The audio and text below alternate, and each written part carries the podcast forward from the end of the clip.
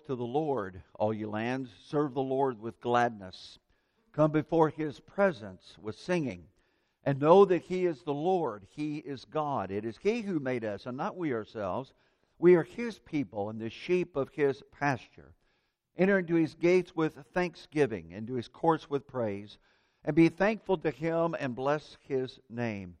For the Lord is good, his mercy is everlasting, and his truth endures into all generations. It's reading from Psalm 100. In my Bible is headed a psalm of thanksgiving. And it's one of a number of psalms in the collection that are songs of thanksgiving that David gives to Jehovah God. I thought it'd be appropriate for us this morning as we are on the verge of our national holiday in the United States of Thanksgiving for us to think about Thanksgiving. And particularly since we are reading from the Psalms, the last part of this year, that we learn some lessons from the Psalms about Thanksgiving. And so while we will have maybe a passage or two from the New Testament uh, about Thanksgiving this morning, I want to direct most of our attention to either Psalms we have already been reading or we will read before the end of the year that specifically speak to the issue of thanksgiving and how that we need to enter into his gates with thanksgiving. Sure is good to see each one this morning. We're glad that you're with us. If you're a guest, we issue a very special and warm welcome, and we hope that you will come back on other occasions as you have opportunity. I hope that as you're part of this church family that you are reading the Psalms. There's probably not any more devotional aspect of God's Word that can motivate and inspire and comfort and help you and uh, just whatever kind of a mood or situation you might be in in life, you can find a psalm that will address that particular need that you have. And so it's a very, very rich section of Scripture, and I'm enjoying the fact that we're reading it together. So we want to look this morning from some Psalms that will help us in understanding what it means to be thankful. Let's begin just with a very simple concept that I think most of us as Christians would agree to and recognize that God commands us to be thankful. I mean, that, that's true in every age and dispensation. And certainly the psalmist brings that out. In Psalm 50 and 14, he says, Offer to the Lord thanksgiving and pay your vows to the Most High. The word there, offer, is an action, isn't it? And the understood subject of that verb offer is you. In fact, we would say hermeneutically, it's a direct command that we are commanded that we should offer thanksgiving to God. God commands us to be thankful. And so here's where a couple New Testament passages are good to come in that we understand surely, even if I didn't offer you these passages, that that's not just something in the Old Testament. That's not just some devotional thought of the psalmist who was in a melancholy mood and got to thinking about God. That God in our age today wants us to be thankful. A very succinct passage is 1 Thessalonians 5:18 where Paul simply writes, "In everything give thanks." Now you think about that. We tend to think about giving thanks for certain things that we really appreciate things that we like, things that, that we feel are good for us or bless us in some way. And yet he said, in everything give thanks. And that may be difficult at times for us. For some things to think, is there anything by which I can find an attitude of thanksgiving in that? But Paul says that we need to look for that. And in everything give thanks. And then the second part of that verse is this For this is the will of God in Christ Jesus for you. And so, if there's any doubt that we are commanded as New Testament Christians to be a thankful people and to give thanks, that that, that notion is eliminated when we come to this passage that he tells us to do that. And then one other New Testament passage is Colossians 3 and verse 17, where he says, And whatever you do in word or in deed, do all in the name of the Lord Jesus, giving thanks to God the Father through him. We often like to cite that passage to talk about doing things by authority. And that passage certainly teaches that, that whatever we do, that we're to do in His name or by His authority. But then He says that we do that giving thanks to God. And so Christians are commanded to be thankful. God commands us to be a thankful people. But let's talk about some reasons why. Why has God commanded us to be thankful? Is it because that God is such an egotist? That God wants us to be saying thank you to Him all of the time? No, that obviously is not it. In the first place, I just suggest it's good for us. It is good for us to be thankful. The psalmist said, It is good to give thanks to the Lord in Psalm 92 in verse 1. It is good? Yeah. It is a good thing because it helps us be better. It helps us be more what we ought to be. You know, we teach our children that. We have spent this past week with four of the loveliest, brightest, beautiful grandchildren you've ever seen in your life. But I have to admit, after a whole week, they're not quite as perfect as I thought maybe they were. they, they get into it a little bit with this thing and that thing, especially the three year olds. And you do something, and their parents, to their credit, will say, Thank Papa, thank, thank, thank Grammy. And we try to teach children. It's good for children to learn to be thankful. We know that's the right thing, isn't it? And for them to develop an appreciation and not just selfishly have some expectation that everything that's handed to them, that they've earned it, that they deserve it. It is good, the psalmist says, to give thanks to the Lord. Who's it good for? It's good for me. It makes me a better person. It makes me have an attitude and a spirit that God wants me to have. It's good for us to give thanks to the Lord. But secondly, it honors and magnifies God. Now, in my illustration, and we've all done this with children, that we want them to show appreciation to the person that extended us a favor or a gift or goodwill or did something nice for us that is appropriate to thank that individual. They did it. They, they took care of that. Thank them. Well, really, even though I may do something nice for my grandkids or do something nice for some other person, if I have the ability to do that, it's because God has blessed me to do that. It all comes from God. And so we give thanks because thanksgiving honors God and it magnifies God. Back in Psalm 50 that we read uh, earlier in our studies, in verse 23, he said, Whoever offers praise glorifies me. And to him who orders his conduct aright, I will show the salvation of God. And so, thanksgiving honors God, it praises God, it magnifies God, and it shows that we understand the source of our blessings, that, that where they came from. And it is right and proper that we do that. But then a third thing I would suggest, a reason that we need to be thankful, it is an indicator of our spiritual condition. And Psalm 140 and verse 13, he says, Surely the righteous shall give thanks to your name, and the upright shall dwell in your presence. There are two words here that are connected with the idea of giving thanks to God that speak of character that speak of our integrity. One is righteous, the righteous, and the other is the upright. Those words speak to the spiritual condition that we are in. And when we're in the right kind of spiritual frame of mind and the right relationship with God and in the right spiritual condition, we are righteous, we are upright, and therefore we want to give thanks because of that. Righteous people thank God. Upright people show gratitude to God. There are no doubt countless other reasons we could talk about, but these are three good biblical reasons from the Psalms that tell us why God commands us to be thankful. May I suggest to you that gratitude is really an attitude? You know, when we talk about the word attitude, we, we define attitude as an outlook, a point of view, a mental frame of reference. And it's been said the most basic thing about a person is their attitude. I mean, countless self help books have been written by motivational authors about attitude. One wrote, writer just wrote a book said, Attitude makes a difference.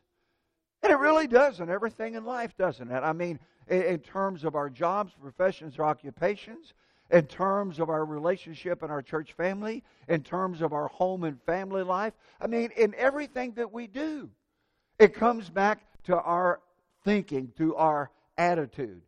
And so I suggest that gratitude is an attitude, it is an outlook that we have. And some people have developed an attitude of gratitude where they're always being thankful and looking at the idea of giving thanks. Matthew Henry, the commentator, some of you probably have his, his set of comment, commentaries, they're pretty good. And he was known for being a person that was extremely thankful. In fact, he was always talking about that no matter what happens to you, you can be thankful. Well, one day he was, obviously, kids, this is a long time ago when Matthew Henry lived, but he was on the way to an evangelistic appointment, riding his horse, and some robbers accosted him and robbed him of everything he had. When he showed up at his appointment and the story had gotten out they'd been robbed, people thought, well, what's thankful Henry going to have to say today? How can he be thankful that he was robbed? But Matthew Henry later said that in that he even found thanksgiving. He said, even though I was robbed, he said, I'm thankful that it wasn't much. And he said, and I'm thankful that I wasn't harmed. That they only took money and they didn't take my life. And then he said, I'm thankful that I was the one that was robbed and I wasn't the one that robbed.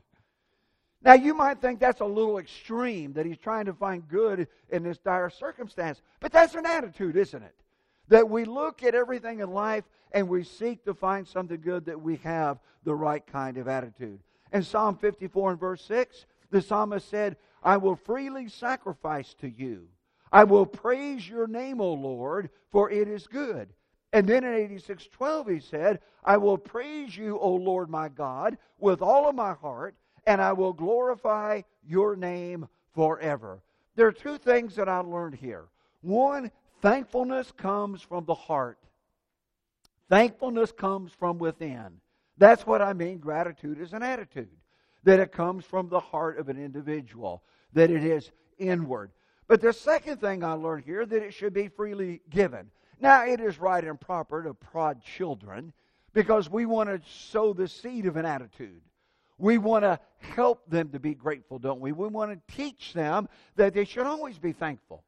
But what would you think about if you did something nice for me and I just took it and Norma said, Now, honey, say thank you. That's weird. They, she even had to say it. There's something wrong with me as a 69 year old man that I don't already have that attitude. And so we reach kind of a point in life, you see, just by virtue of having lived a few years, that it comes from our heart and it's freely offered. We don't have to stop and think about, well, should I be thankful for that? Should I say thank you for that? And there are countless things that have happened to us every day that we can be thankful for, not only to God, but thankful to other people that God puts in our way.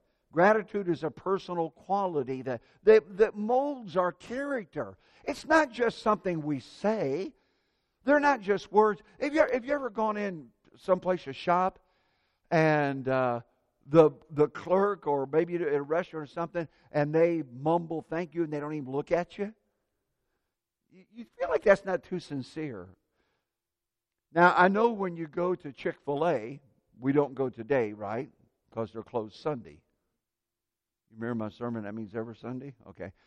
They're closed Sunday, it says. But you do, you, you say thank you to them for something, and they look at you in the eye and they go, My pleasure. Now, I know they're taught to do that.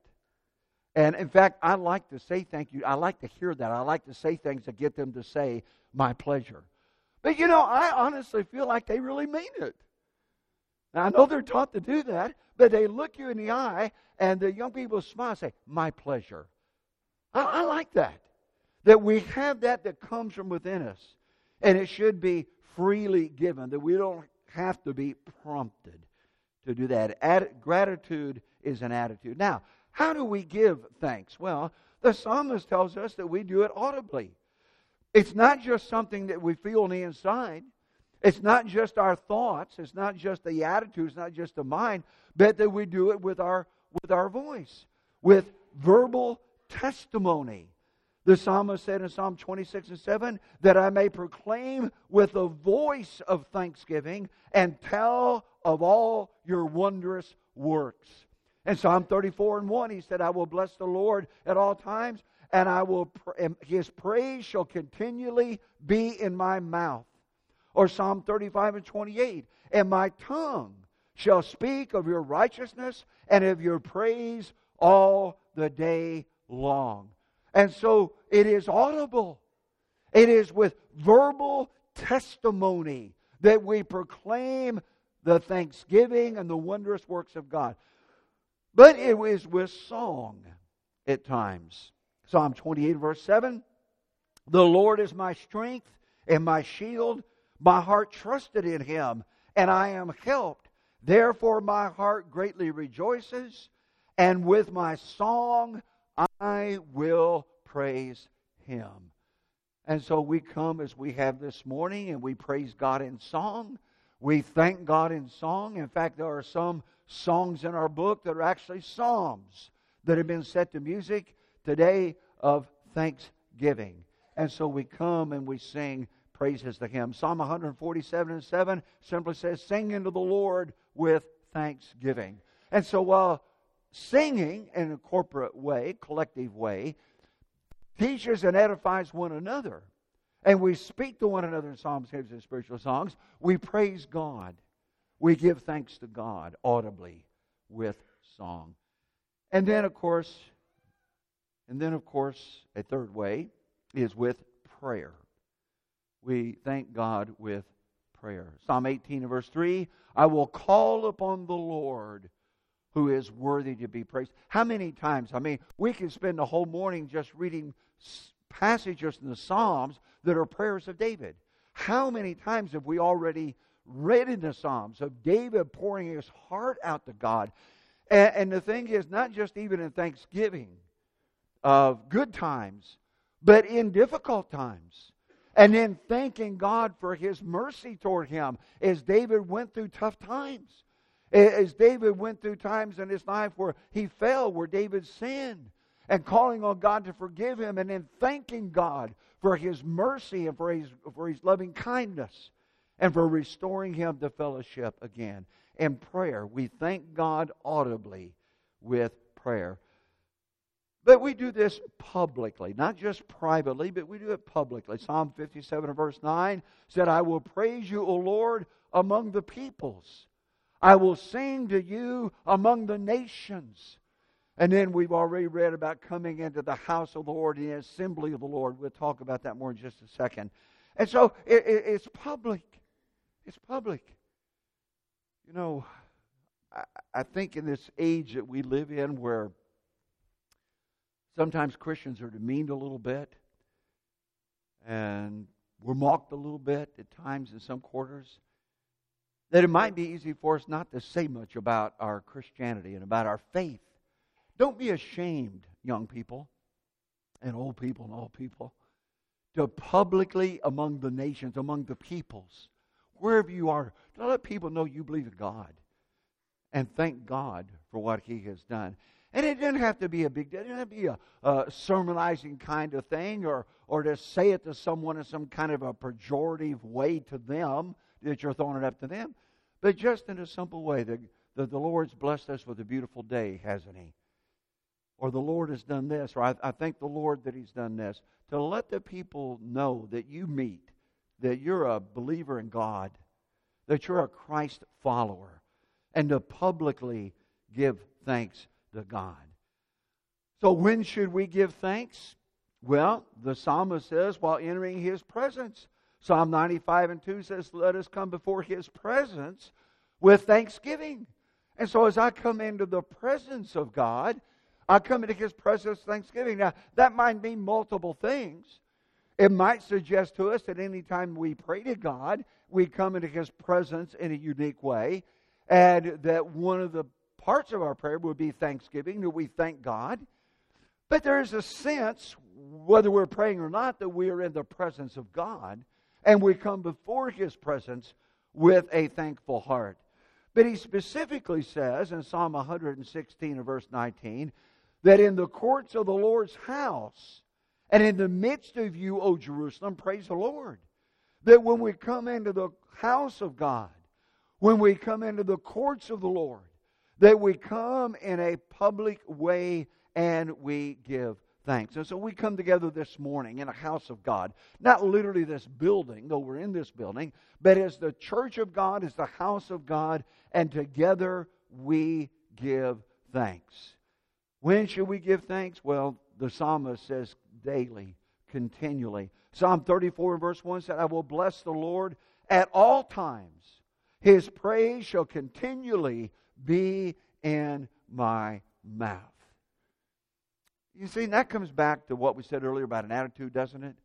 That, I mean, no matter what happens, that we can just look and we can feel the blessings of God and the presence of God and the goodness of God, and that we continually thank God and praise God and give thanks to God for what He has done for us. Well, let's wrap up from our Psalm study and think of a few things that we should give thanks for. This is by certainly no means an exclusive list, but it's a few things from the Psalms. One is for God's goodness and mercy. We read in the opening in Psalm 100 about His mercy. His mercy is everlasting, and how that He has blessed us with His truth for all generations. And how many times have we read, God is good to Israel? Bless the Lord, for He is good. And so we give thanks for God's goodness, that God is good. We give thanks for the mercy of God, that God is merciful and full of loving kindness.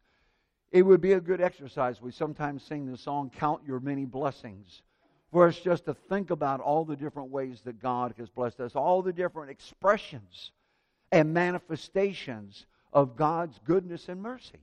I mean, how many could we list? I mean, we could begin right here today and we could think about our church family and we think about those that encourage us and we think about those that shepherd us and those that serve us and, and those that teach us.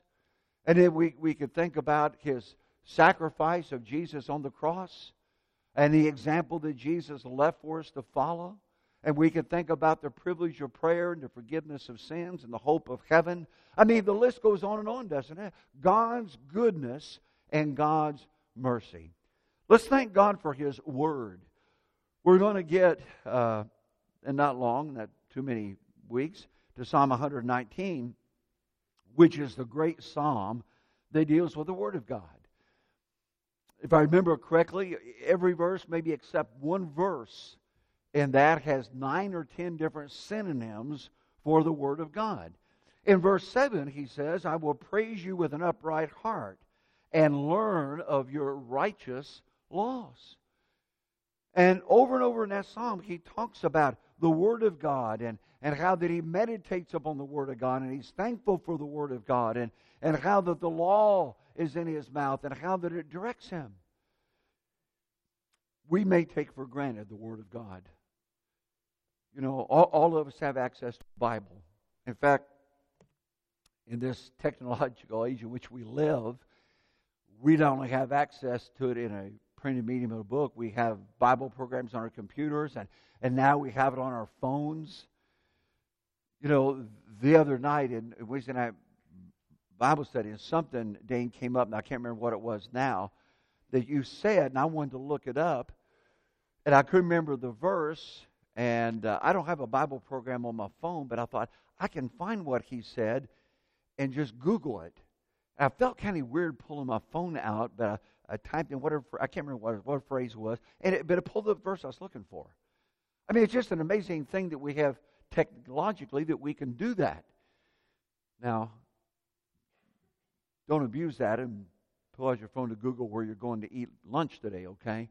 Uh, but people have the Bible on their phones and the commentaries, all kinds of stuff on their phones or their iPad. A lot of preachers they are preaching from their iPads. I don't think I'm going to that. I just I'm just afraid it would freeze up or something would happen. You know, just just give me the book and a piece of paper with some notes. I, that's I'm going to go with that. But we have all kinds of ways, don't we? And in people that can't read or have lost their sight, that we have it on recordings that you can you can listen to it. And so we take it for granted. You know, we just celebrated the 500th anniversary of Martin Luther's 95 Theses. And I guess maybe I ought to parenthetically add, I, I certainly don't agree with all of Martin Luther's theology. But you know, Luther did bless the world in many ways in seeking a, a reformation to get away from errors that he saw in the Catholic Church at that time and challenged the Pope to 95 different things that weren't in the Bible. But you know, one of the things that got Martin Luther in such big trouble with, with the Pope and the Catholic Church, he dared to translate the Bible into German, the language of his people, so that everybody could read the Bible. And Martin Luther's idea was that it oughtn't to be the priest to interpret the Bible, the common people should read the Bible. The common people should be able to have access to God's Word. And we forget in America, there was a period in our world's history for hundreds of years that the common people, the average person, had no access to the Bible. They had no access to God's Word. They had to rely on other sources. And it's so readily available to us. And, we forget that, that a man like Wycliffe would dare translate the Bible into English and, and he, he was excommunicated from the Catholic Church. And in fact, one of the popes, I forget which it was, showed this, such disdain for Wycliffe that 50 years after he did this, he had Wycliffe's bones exhumed and burned, and the ashes spread over the river, river Swift for what he did, translating the Bible into English. And yet we have it today. And if you speak Spanish, we got it in Spanish. I mean, we got it in every language, probably 200 languages or better. I don't know, lots of languages. We, have, we should give thanks for the Word of God. And then the wonders of creation. Psalm 139 I will praise you, for I am fearfully and wonderfully made. Your works are wonderful, and that I know full well. And Psalm after Psalm, Psalm 8, for instance, that, speaks of creation. What is man that you're mindful of him? And how the, the, the God has made everything. I mean, psalm after psalm that speaks of the wonders of creation, the animal kingdom, the sun, the moon, and the stars, the mountains and the valleys. We ought not to look at a beautiful sunset and not think about God.